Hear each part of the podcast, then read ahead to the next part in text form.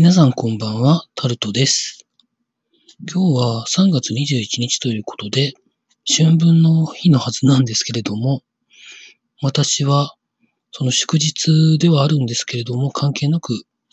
お仕事してました。で、今帰ってきたんですけれども、